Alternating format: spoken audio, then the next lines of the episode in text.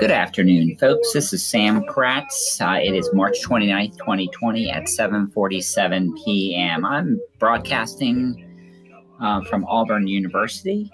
Um, part of your assignment today is first thing you have to do is identify a problem or a challenge you want to tackle. Why do you want to do this? Because you are going to create a podcast. That's right, folks.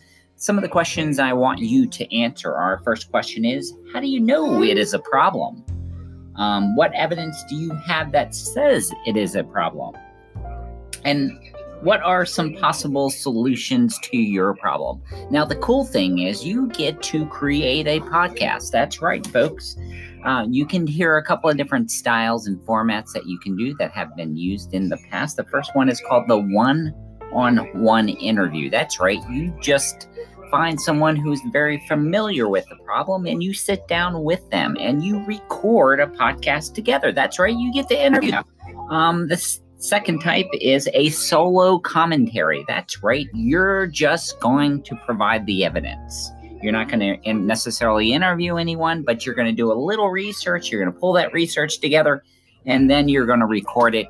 That's right, in a podcast folks. And then the third type is called a panel or guest interview discussion. So you and your best friends, possibly your mom or your dad, you guys sit down with a group and you create a panel. And then you get to ask whoever that person, that expert is on this problem and possibly providing a solution, you get to ask them a series of questions.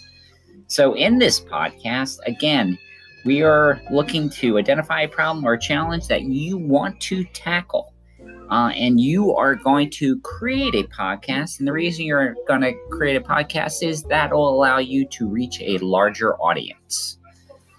Um, so these are the ideas. Uh, that is the format, folks. And right now, I'm ending my podcast. And thank you and have a good evening.